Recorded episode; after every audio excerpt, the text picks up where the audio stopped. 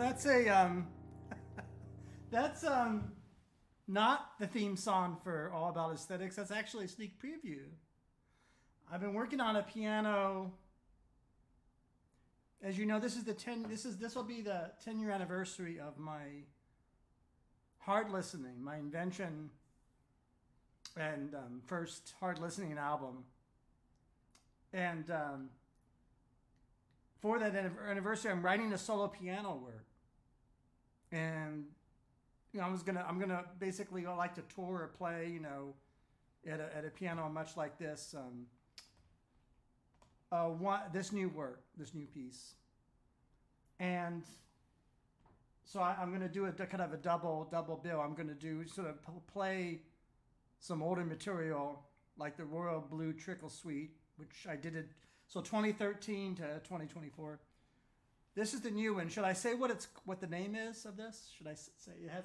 Um, so um, I opened it up like the uh, theme song a little bit. The name of this piano uh, piece is called Bob Fosse. That's what the name of it is. Any of it. That.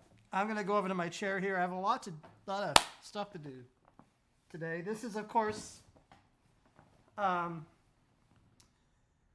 is all about aesthetics, part five.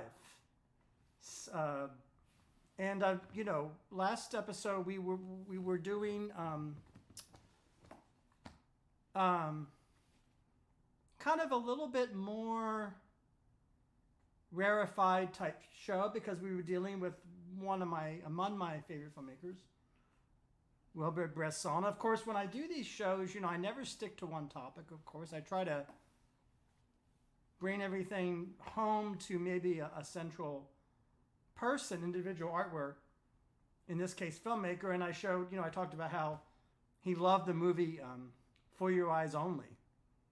Bresson did. He liked that. So I showed a clip of that and talked about his style.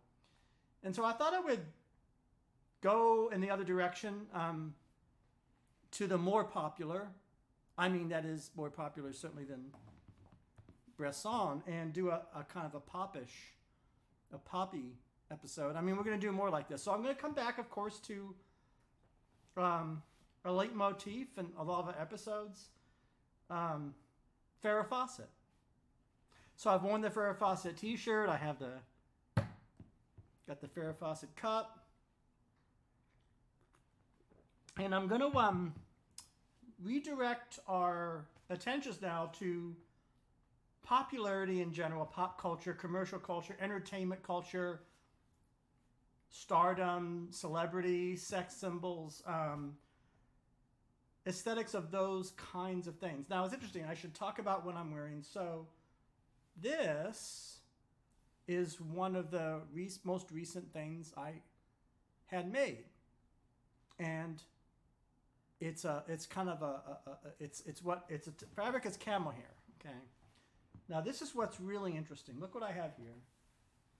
I said i would discuss custom slash bespoke those are synonyms as well as well as made to order or sort of lower level um, you know clothes that are that you can you can specify details on what you're having made. You can do that with made to order but it's done by sort of machines and a team of tailors um, working with machines.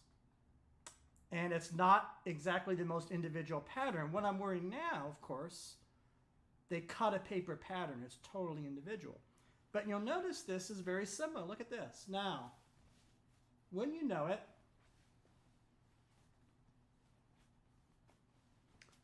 I don't know if you can see the label here. If you'll read that, it says Mitch Ham- Andover Shop Mitch Hampton is at 520 something, 97. That means this jacket, which I can no longer wear, this sport coat or jacket, is from 1997. And so the way that I dress, which is just my own thing, admittedly, um, it's, it's idiosyncratic and peculiar to me, is there are things you just have to have because they're practical. So I always so, so things like that is you say you need a dark suit, for example, or you need a charcoal suit, or you need a navy jacket, odd jacket, or sometimes it's called a blazer, right? Well, one of the things I always like to have is some kind of not overcoat, not top coat, but camel hair sport coat. And so this one I had designed with the lapels going up up here. To give it a, it's a little sleeker. This is from, again, but I thought it was so interesting. I was, I opened up this lapel. This is called the lapel. Here's part of the coat. And if you look here really closely,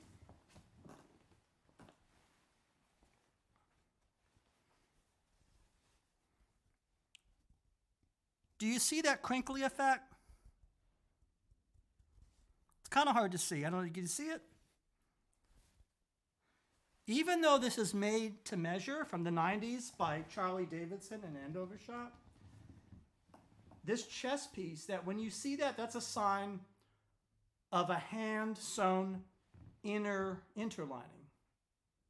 And that's one big difference between mass market menswear and you know higher level menswear is whether the interlinings, you know, what you, you put the different pieces together, are glued or fused or done by hand. So even though this is machine, you can see the handwork. And I'm going to um, get up a little bit here, um, remove this.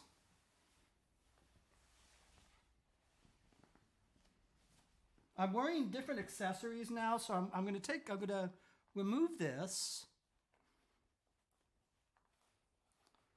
This vest or waistcoat I'm wearing is part of a suit.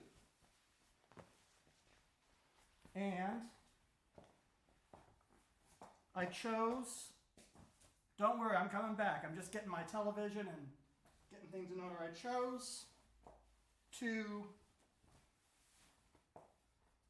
treat the vest of the suit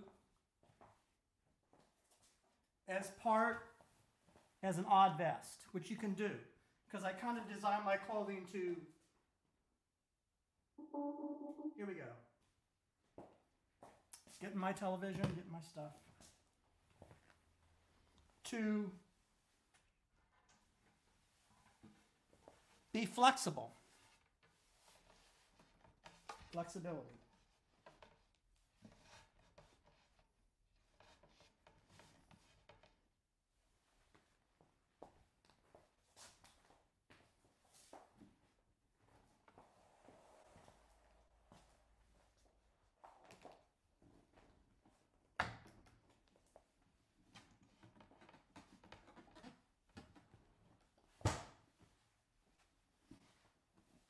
Trying to get my stuff in order here. There we go. Um,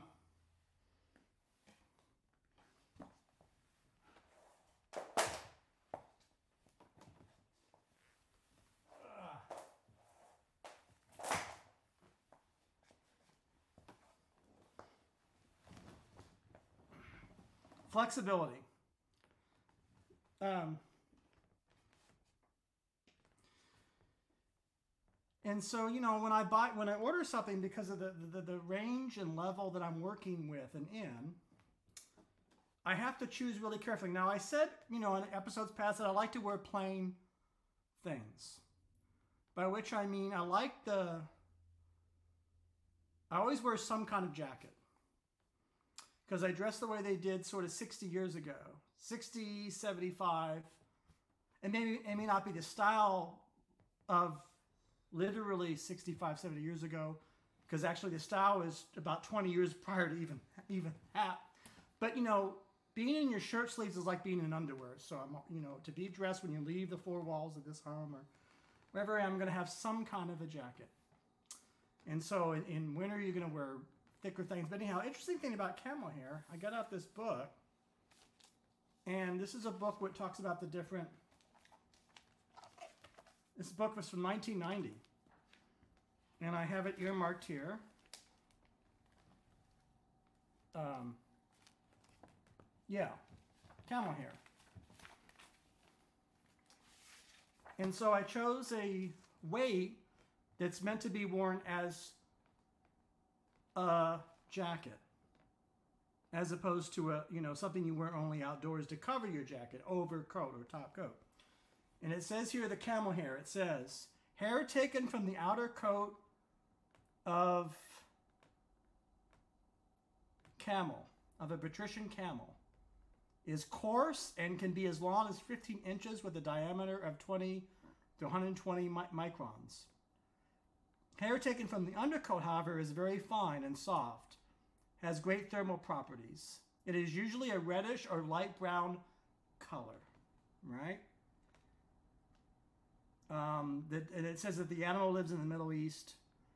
Now, interesting, it says the weave is a twill weave. Now, you wouldn't know it. See, I talked about already that there's these two kinds of cloth. There's a sort of a worsted, which is a hard wearing cloth that has a line. And that's why I prefer worsted clothing to woolen clothing. They're both wool. Like a worsted is a wool, and so a woolen is a wool. But woolen is more like a sweater. It's got a fuzzy um, quality, but that's my least favorite type of cloth because it doesn't make a line. It's a little bit like a pullover, or like those things everybody seems to wear these days. Those kind of um, those vests, sleeveless vests, those parka type things. It's kind of um, it's not that material. It's like a, a sweater type material. It's like a knit. It's more like a knit. And this is kind of interesting because what I'm wearing here is actually a twill, but it's a twill with a finish. It gives it a more plush quality. But you know, of course, it doesn't work in a trouser by definition because it's not. It's it's what we would call. It's um, it's not a hard cloth like a worsted or cavalry twill, or whipcord. These are all terms. So what's interesting about this book is that they, they have this they have this um, here, and you know a lot of these books are falling apart that I got, and you can see here all these different different examples and different different things in this book. Yeah, and this is one of those those old books. And we're dealing as always in this series with things that have volume and mass, or mass and volume. That is, they're in the world.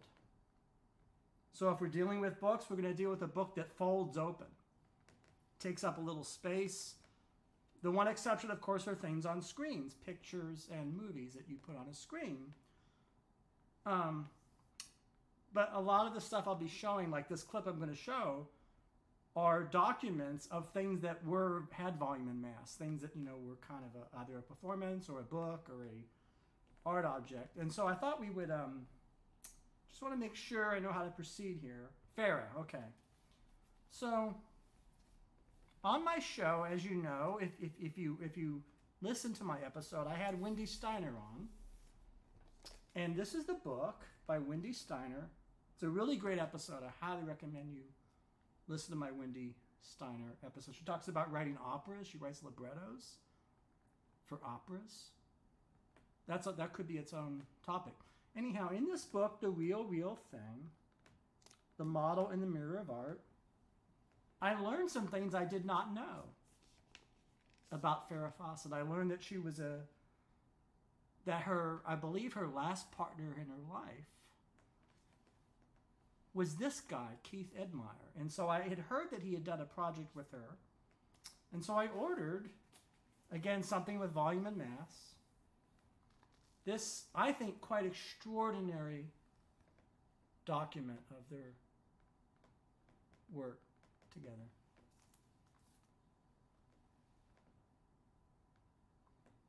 Keith Edmier is very interesting. He's one of, again, we're going to I had debated how I wanted to talk about postmodernism. I thought, well, should I do a series on what is postmodernism? I thought, no, I'm not going to do its own separate series. I'm going to I'm going to involve that topic in inside these episodes because you know, depending on how you define the term, um, it's so all-encompassing and so vast and so one of the hallmarks, one of the defining features of postmodernism so eclectic that I, you know, I, I think it would be best just to include it and not and not get too bogged down. But you know, for the sake of argument, or for the sake of um, um, kind of definitions, definitional impulse here. Um, well, what is it? Well, Um, it's you know the things that happened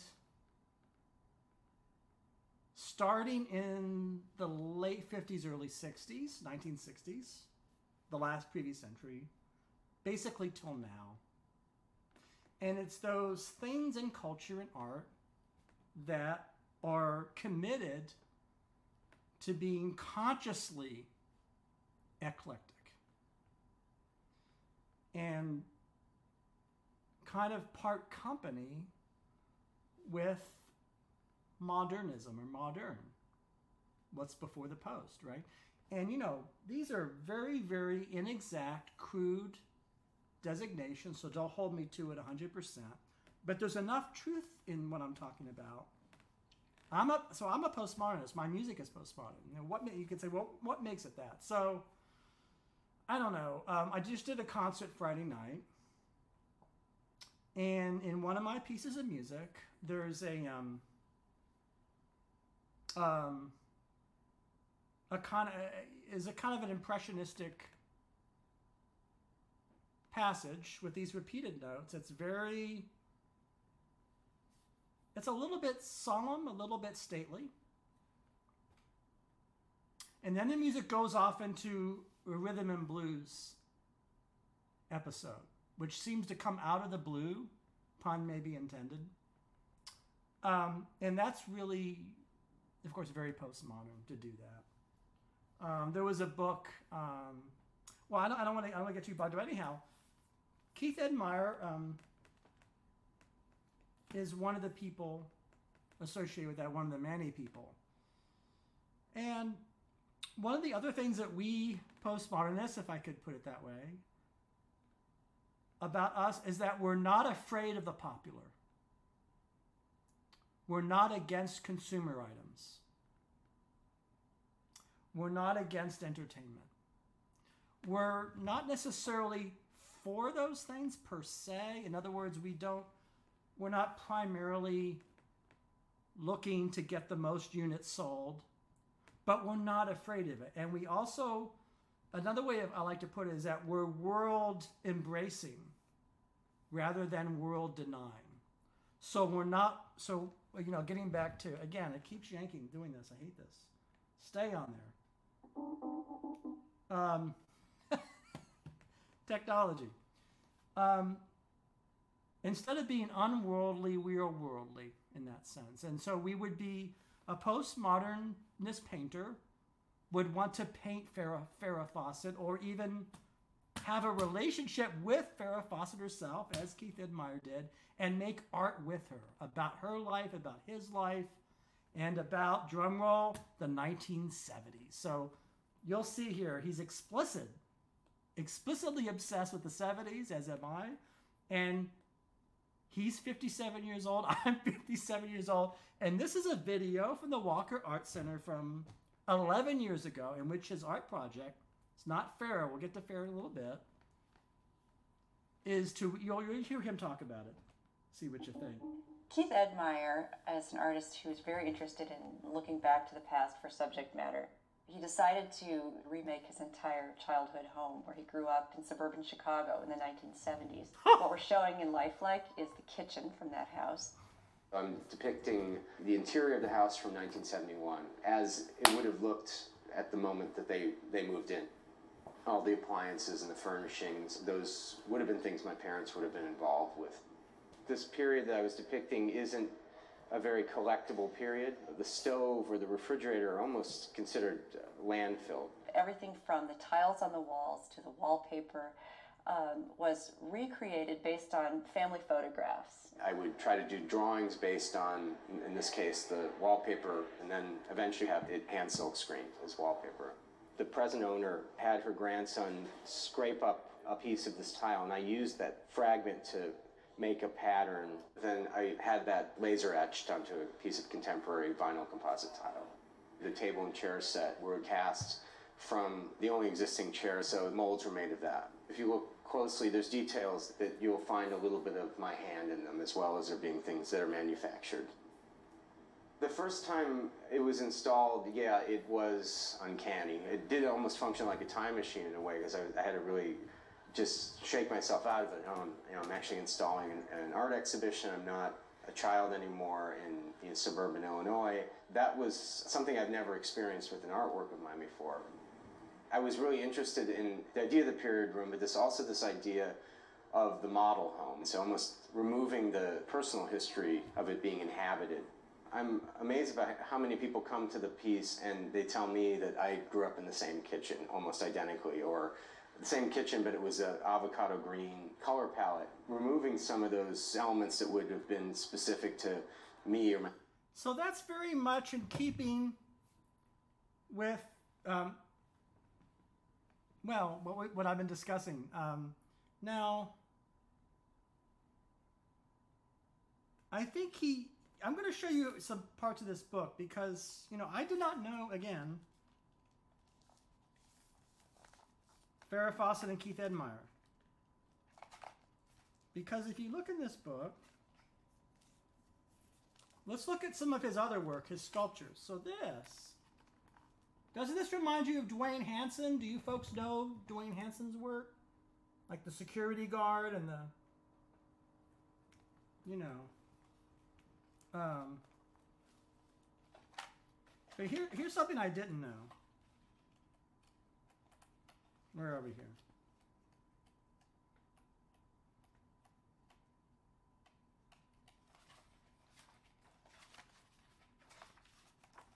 This is um well hold off on that. This is this is see, this is um let me try to get a that's Farrah Fawcett and him working on making something. I mean, he wrote to her and they, they became involved. They had, I guess, developed a relationship. And she said that she missed, she missed being a visual artist, that this was part of her childhood and adolescence that she wanted to recapture. And so they made this work together, sort of very. Um, so even though she's a muse in a sense for him, it's still deeply, deeply egalitarian, as egalitarian as you could possibly make anything. Um, this is very famous. This is Wendy Steiner. The hair, yeah, the finger in the hair is kind of a little bit, you know, like the Michelangelo a little bit. See, this is very much um, that kind of quotation and that kind of. Um, but I was quite surprised at something I didn't know about. I didn't know that Keith Ed- Edmier collected 70s things. So we have this Dynamite magazine. That's one of his pieces there. Farrah again. Dynamite. And um,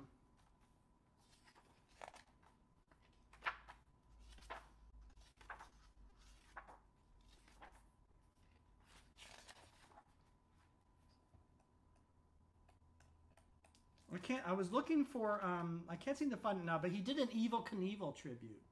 Again, another '70s icon. This is a photo of the two of them. Um, that closes the book, and that was their project of uh, sort of mixing sculpture and paint, and you know, she made a statue statue of him, and, and vice versa, and. Um, that's an example of you know he, he worked with also with matthew barney who's one of my favorite visual artists of the past.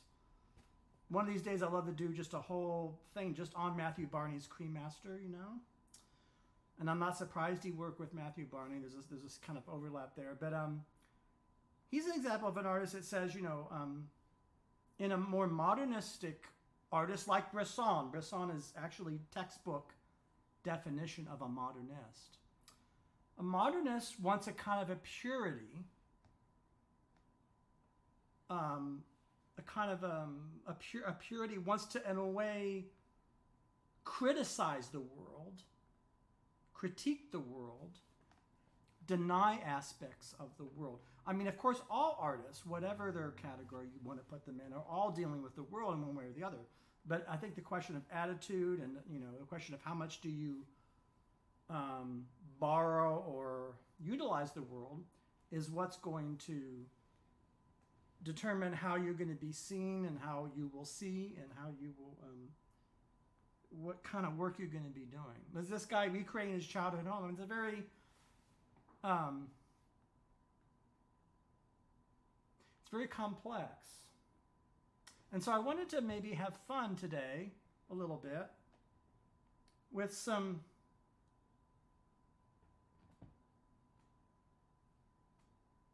Again, this is all fair use. So everything I'm doing in this episode when I use video screen as wallpaper. video clips like the this present owner um, Do they give you the same award for the sexiest male? um, is to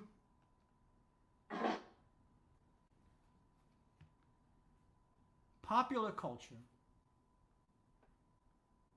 popular pop culture. These are things that are really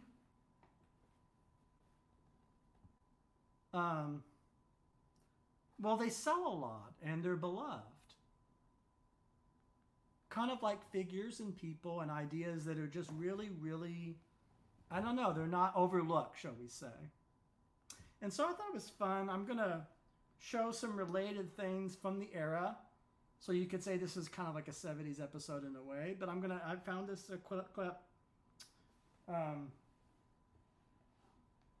this painter named Scott Chasey, Chassis. I got this from him. This is a court Burt Reynolds. He did a painting of Burt Reynolds using a pointillistic. I got this in 2011, and it's proud part of my 70s museum. And so there's a relationship because Burt Reynolds is of the same milieu and world as a Farrah Fawcett or a Suzanne Somers or a John Travolta. These are, of course, 70s things. And so artists could take a lot of different attitudes about these things. An artist could ignore all these things, of course, right? I mean, these things aren't, you may not be interested.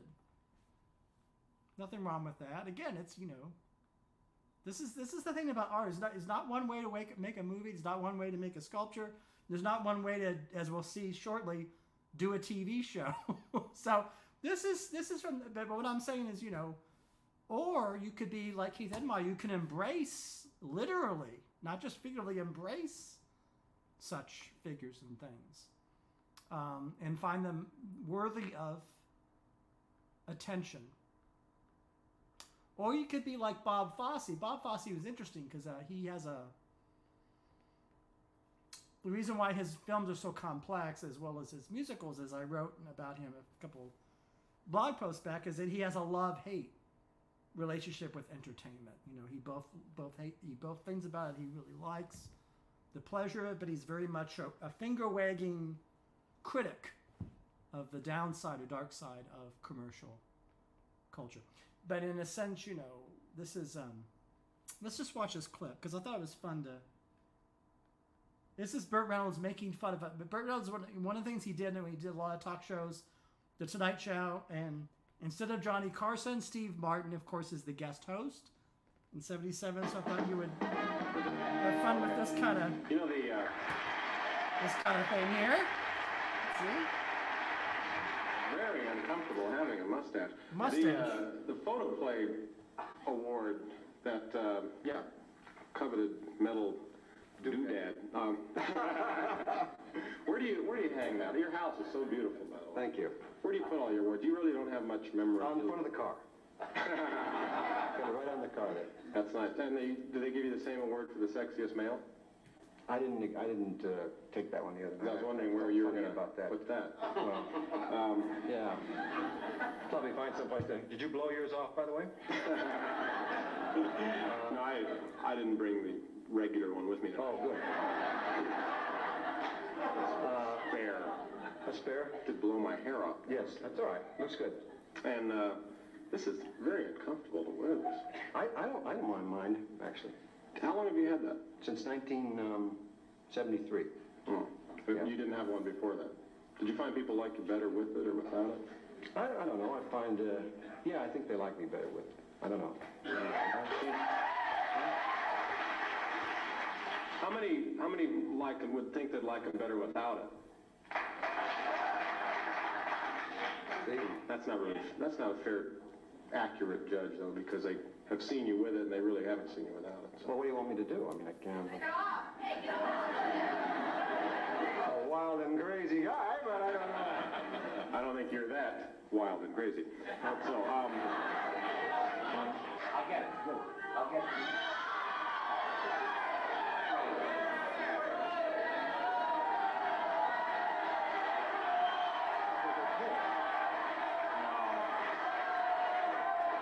now that, huh?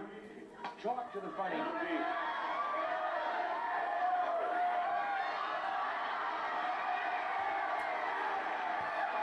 So he's gonna shave off his mustache in front of a studio.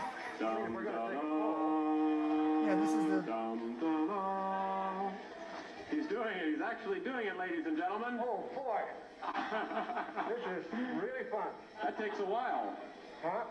Well, actually, it's good because it's getting the hair out of my nose, too. Want me to hold the mirror? Yeah, what do you think? Sure. Okay, now, I'm gonna pause here and talk a little bit. So uh, my idea, like, of do an episode, I like to do an episode. I would show this clip.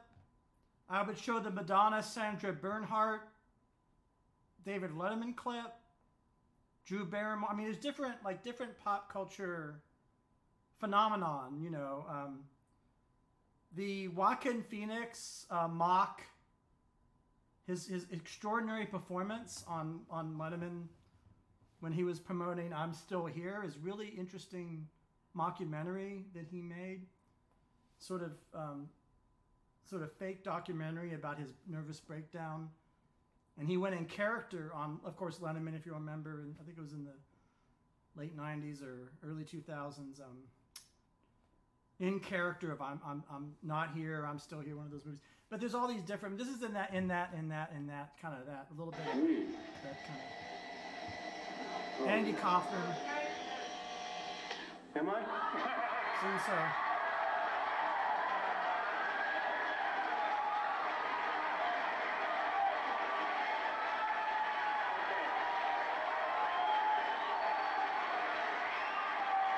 I think.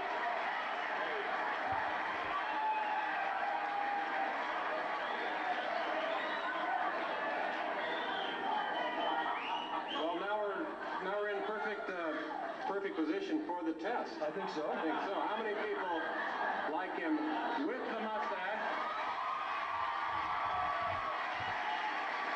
And then without the mustache. Like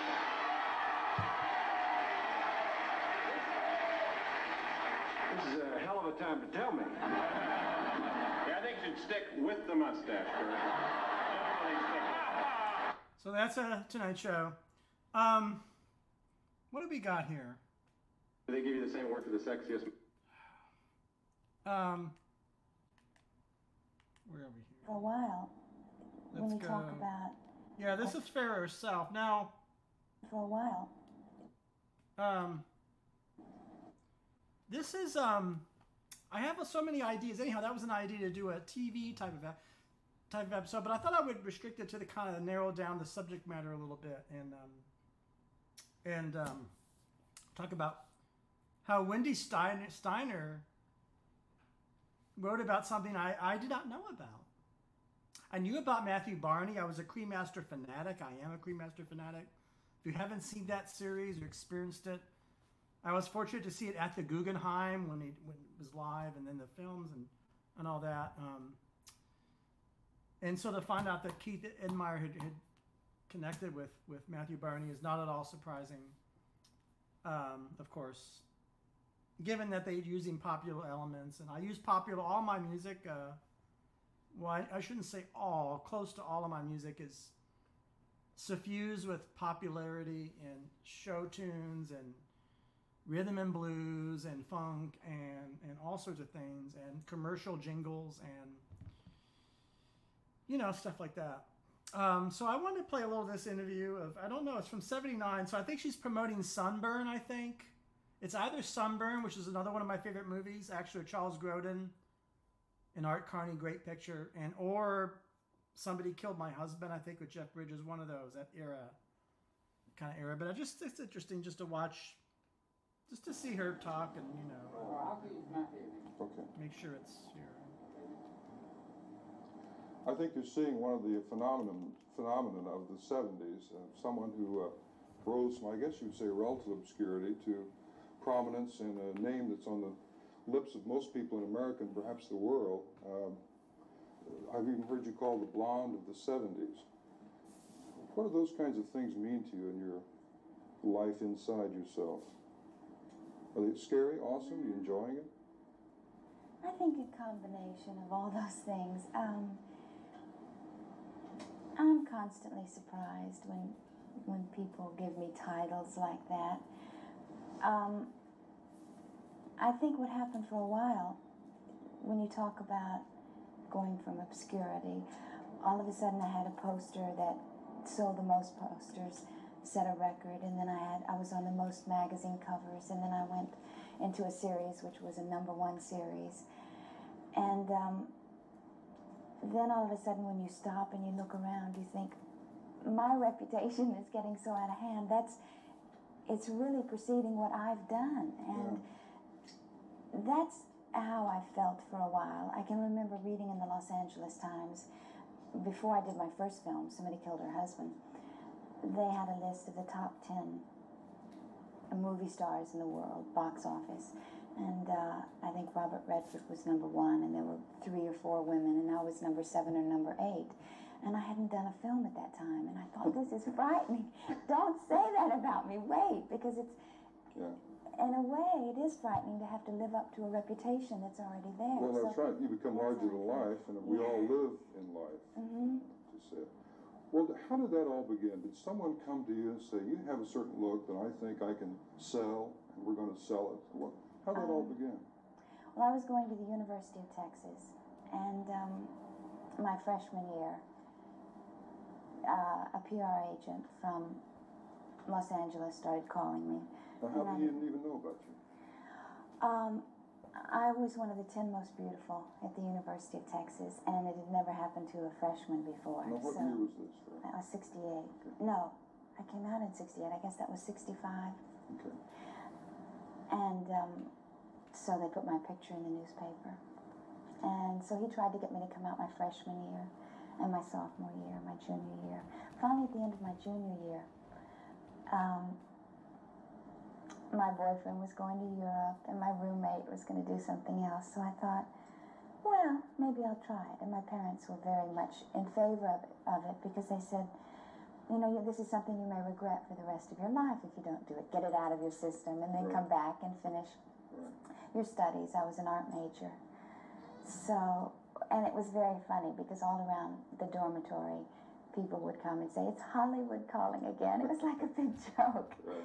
And I think uh, before I went out, I never really had any intention of staying. I thought I'll go out for three months, maybe do a couple of commercials, and then come back home.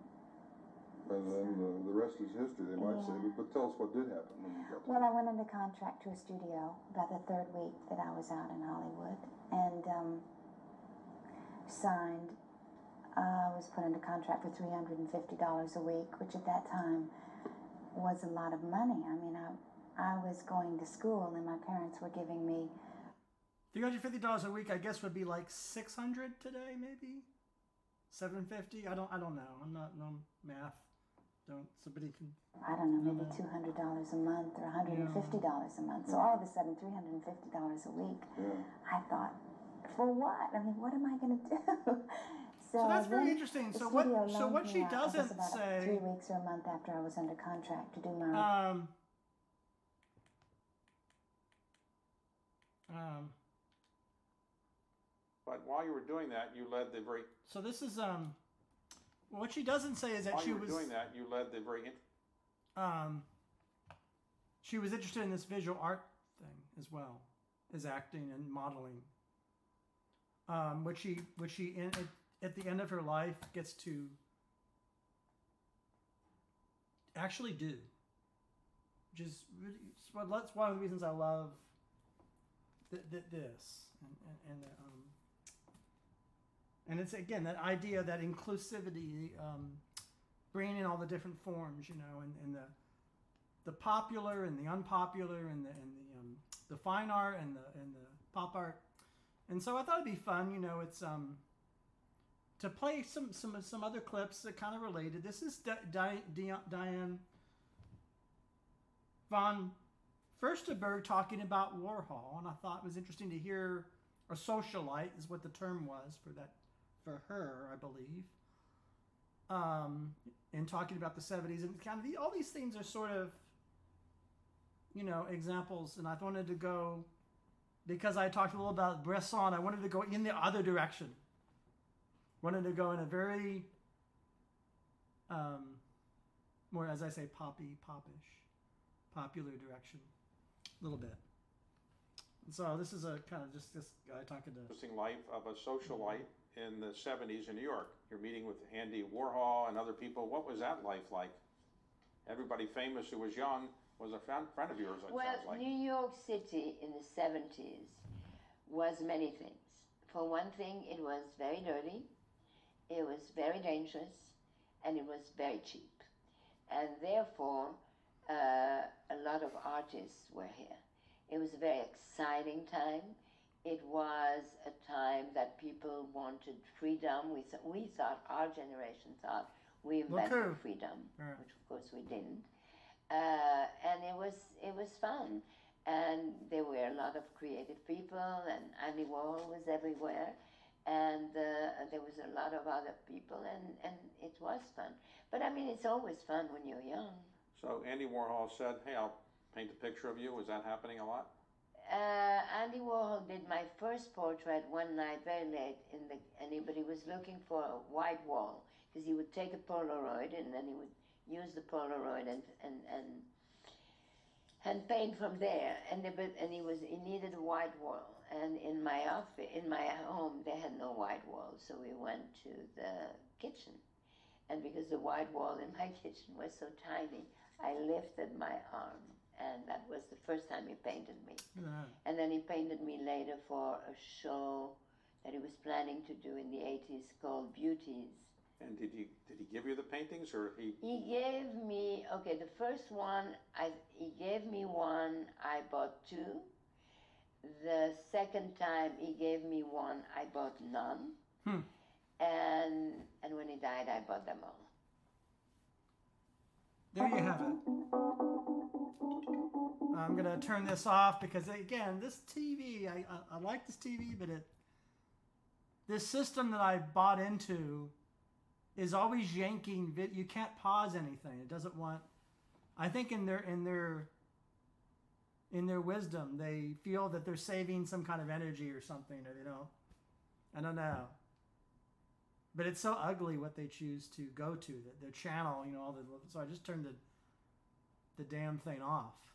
And so I'm just gonna just gonna unhook this and move it. But it's fun, you know, I like showing popular things. I like showing all kinds of things. I mean I, I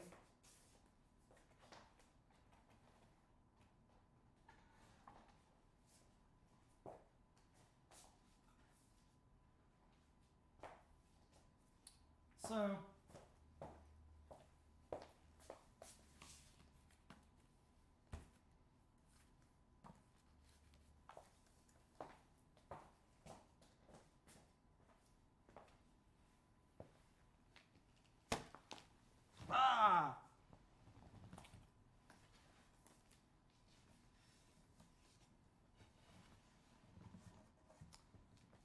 So back in the late 90s, there uh, Charles Jencks, the architecture archi- architect as well as architectural critic, wrote a you know for beginners type book. This is what is postmodernism, but as you can see, it's the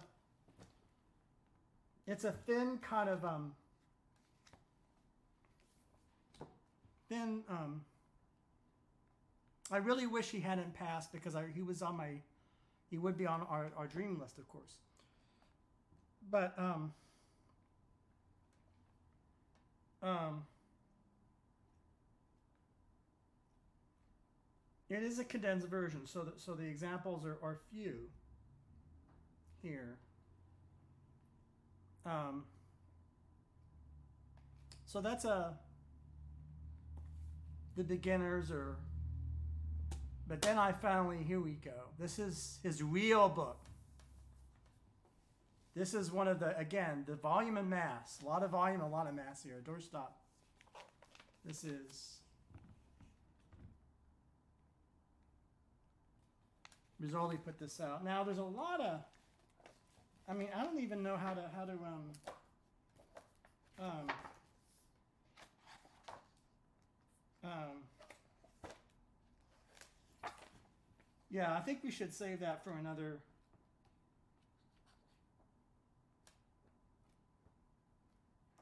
a future episode where we can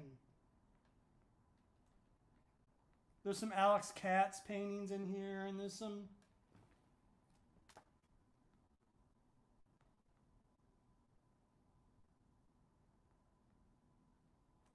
um there's some there's some Steve Holly. So Steve Holly's a painter, you know, and he uses them in um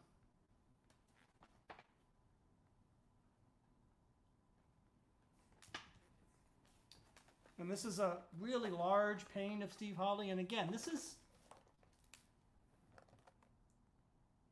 you know, a nude, a figure in a room.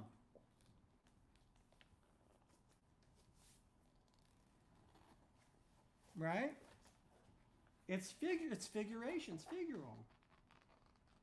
It's not abstract. And then there's long, and in, you know, architecture, um, he's an architect, so he's, you know. Um, here's a building at Rice University, uh, Texas, I think, uh, just to show an example of the, the plan and then the building. There it, there it is.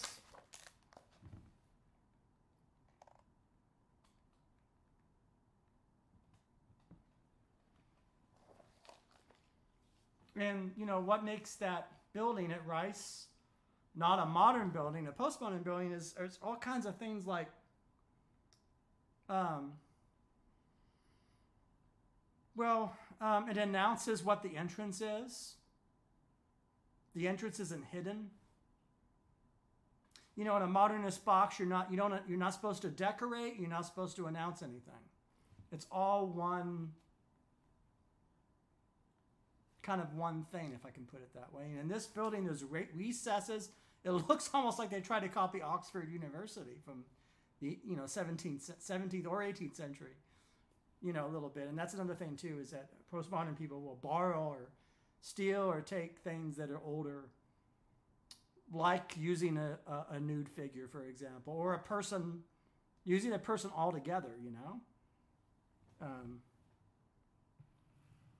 so if you think about the sculptures Keith was doing, a sculpture of, a, of, of Farrah, Farrah Fawcett or himself, compare that to a Henry Moore sculpture or a Claes Oldenburg or different, you know, sculptures that are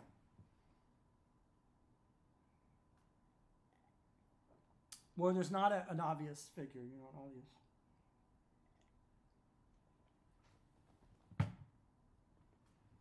Um, and so that's kind of kind of the spirit.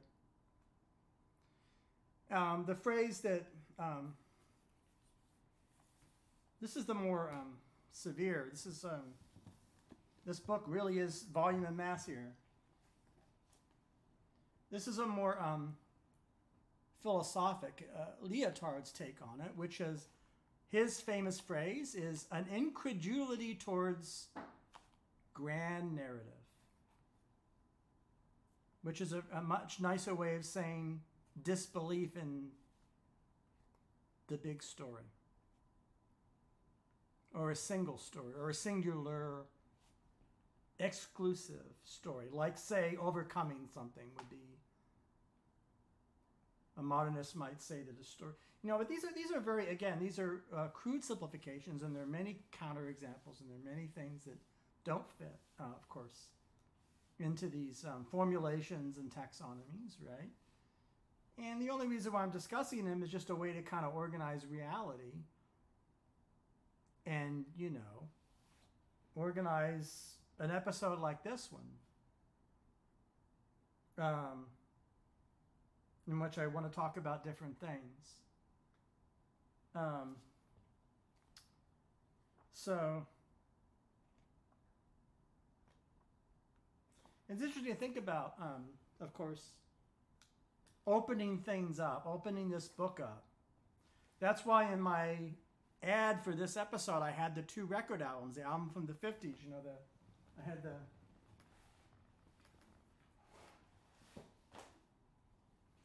I had the album from the 70s, the 70s, look at that, Be- beautiful, just a, and then I had, um,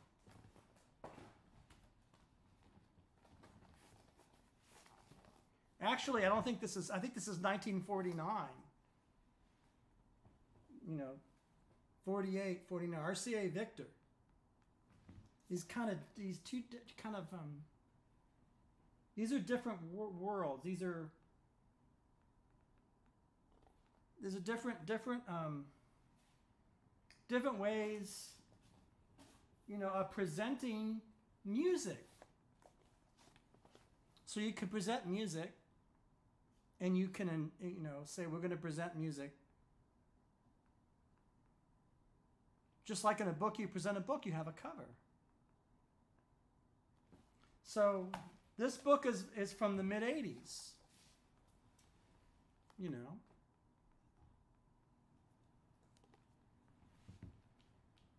And we turn it around and we look at this, you know. Um,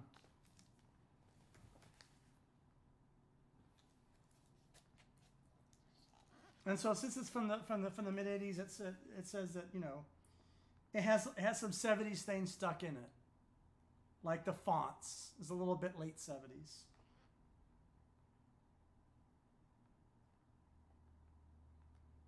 Um,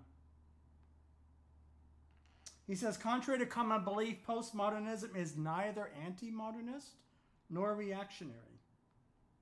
It accepts the discoveries of the 20th century. In fact, by definition, it has to because it's interested in the world. So if, if, if I'm right, that it's world, world approaching rather than world denying, it's got to be interested in all sorts of things, you know, by definition. Um, but it doesn't start from a, any principle. Like it's not a principle. It's it's it was tired and, and, and fatigued with with the big story, the big principle. You say, well, we're not going to have any ornamentation on a building. We're not going to have no, you know, everything has to be a mansard roof. They were sick of that. They didn't. They were sick of having a flat mansard roof. You know, or a um, I don't know. Sick of having a, sick of having a, a front door that doesn't look like a front door. There's this really funny story. Is actually uh, Tom Wolfe talking about he was at a, in a building. He couldn't find where the where the entrance was because the entrance is hidden. Um, it has a, it has kind of an alienating effect on the person at the building, you know, and and of course, the re- one of those many reasons why you would not want to uh, uh, why you want all your doors to be multiple doors and no is that you the people that made that building were were opposed to having anything grand. You don't want a grand entrance or any kind of entrance because that seems unfair and inegalitarian, right? You want to call into question the back door and the front door and make it all the same. It's more equal. These are just these are ideological ideas and ideals that were part of modernism in the modern period, which is a long period. And we're still in it, like in a sense, you know, even though we're in a postmodern period, there's tons of artwork now that that's yearning, uh, wants to go back, and then there's people, there's uh, people that want to go back even before modern. They're, they're traditionalists, right wingers of all kinds and all sorts of ideas, and these are all things in the world, you know, and and uh, that's uh, kind of what what we're dealing with here. And so I thought it would be fun to do a little episode, bring back Farrah and um, um, I don't know if I should tell my my my Farrah Fawcett story about um. Well, I, I went I, I, went to see her play Extremities in, in New York. I was with Keith Hercules and my dad. Keith Hercules was a chemist for Aubrey Organics, was the chemist for many, many, many years. Worked on many formulations, and we had we went to a matinee of Extremities. And Extremities is a, is a, is a play, and she did a movie version, I think, in which she plays someone attacked by a, a rapist in the course of the play, an intruder. And then there's, I won't say what happens in the play, but anyhow, I was watching this play, and a mentally, we would say, disturbed man jumped out, out of his seat and stormed the stage trying to save Farrah Fawcett. Thought she was in real danger. Interesting experience. Actually, that going to that play and seeing that disrupt the the um, the uh, proceedings performance um, got me to thinking a lot about, of course, questions of representation and, and uh, make believe and real and uh, emotional consequences and actually things that I, I feel today people are a little bit they're uh, maybe more concerned with than they should be but that's okay um, but that's kind of uh, that's kind of where we are and so you got Arturo Toscanini looking very looking very serious here in the 1940s conducting Beethoven's ninth And so I'm doing a lot of things uh, coming up with the show, with Journey of the Steve podcast. We got. Uh, I look forward to March, and um, I look forward to part two because my book lunch, "The Life of the Mind" by Hannah Arendt, is over a thousand views. So I want to say thank you to all of you. It's amazing to get that many views, and I hope you know maybe hopefully part two of that book will will garner the same numbers, you know. Um, I I enjoy doing that, and there's more to come. And there's more books to come, and more um, ideas, and more guests. I talked to a very very interesting architect the other day. Um, I'm going to come out with a special series of episodes about one movie, and and I'm I'm finalizing don't want to say the names yet. Well, it's kind of it. Will you'll see it'll come. But that's going to be many series. I talked to a, an, a, an act, actress. I talked to a director. I talked to both of them, and uh, and then we took a pause because of the the much needed strike, right? And the strike's over, and you got to regroup, as we say, and now we can meet. We couldn't meet then, and you know, you got that's part of life. Look, life. Um, you know, life you do have uh, seasons and you do have uh, interruptions. And as I said in my concert last Friday, I think I said, you know, if the thing comes apart, if this song we're doing falls apart, we'll just put it back together. That's that's what that is, you know. So maybe it's like housework. I don't know. It never, it, you know, you come back to it.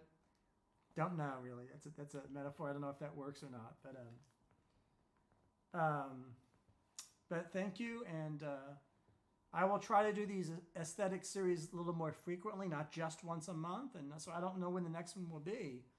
Part six will be maybe in a couple weeks. And I already have some of that stuff figured out. There's some surprises coming. And so um, I thank you for joining us and uh, have a good rest of the week.